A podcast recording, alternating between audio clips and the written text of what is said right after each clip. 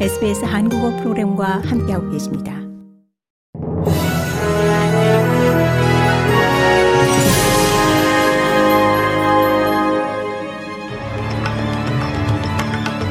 (2월 24일) 금요일 저녁에 SBS 한국어 뉴스 간추린 주요 소식입니다.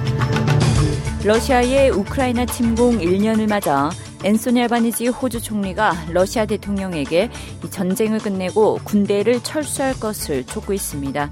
호주 정부는 러시아에 추가 압력을 가하기 위해 개인 90명과 단체 40곳을 추가 제재 대상으로 지정하고 이 3,300만 달러 상당의 무인 정찰 드론을 우크라이나에 보낼 방침입니다.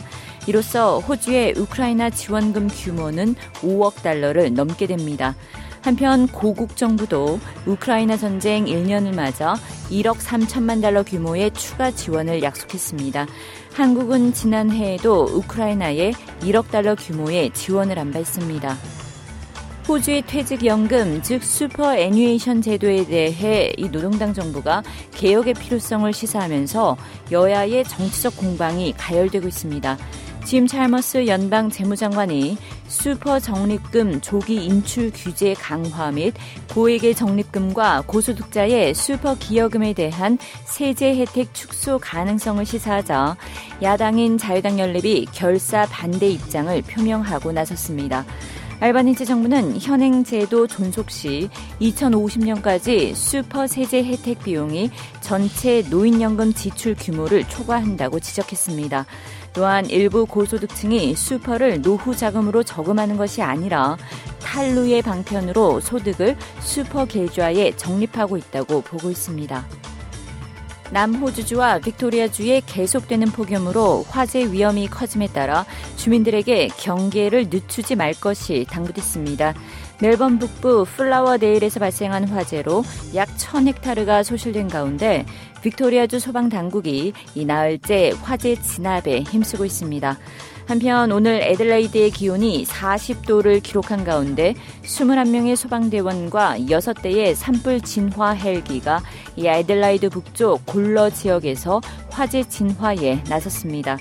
화재에 대한 긴급 경보가 발령됐으며 이후 화재 확산은 억제된 상태입니다.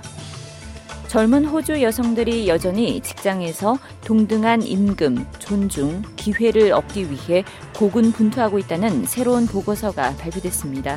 시드니 대학교와 호주 국립대학교가 40세 미만의 남녀 2,000명을 조사한 이번 연구에서 남성의 71%가 이 회사에서 남녀가 동등한 처우를 받는다고 느낀 반면 여성은 61%만이 그렇다고 답했습니다.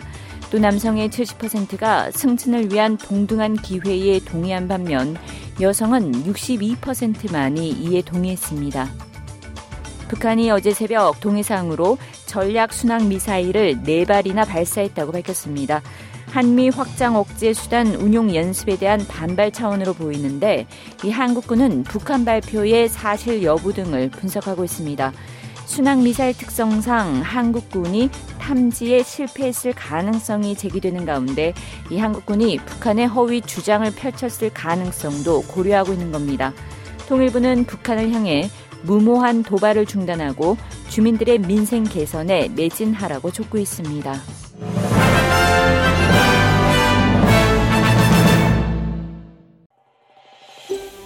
더 많은 이야기가 궁금하신가요?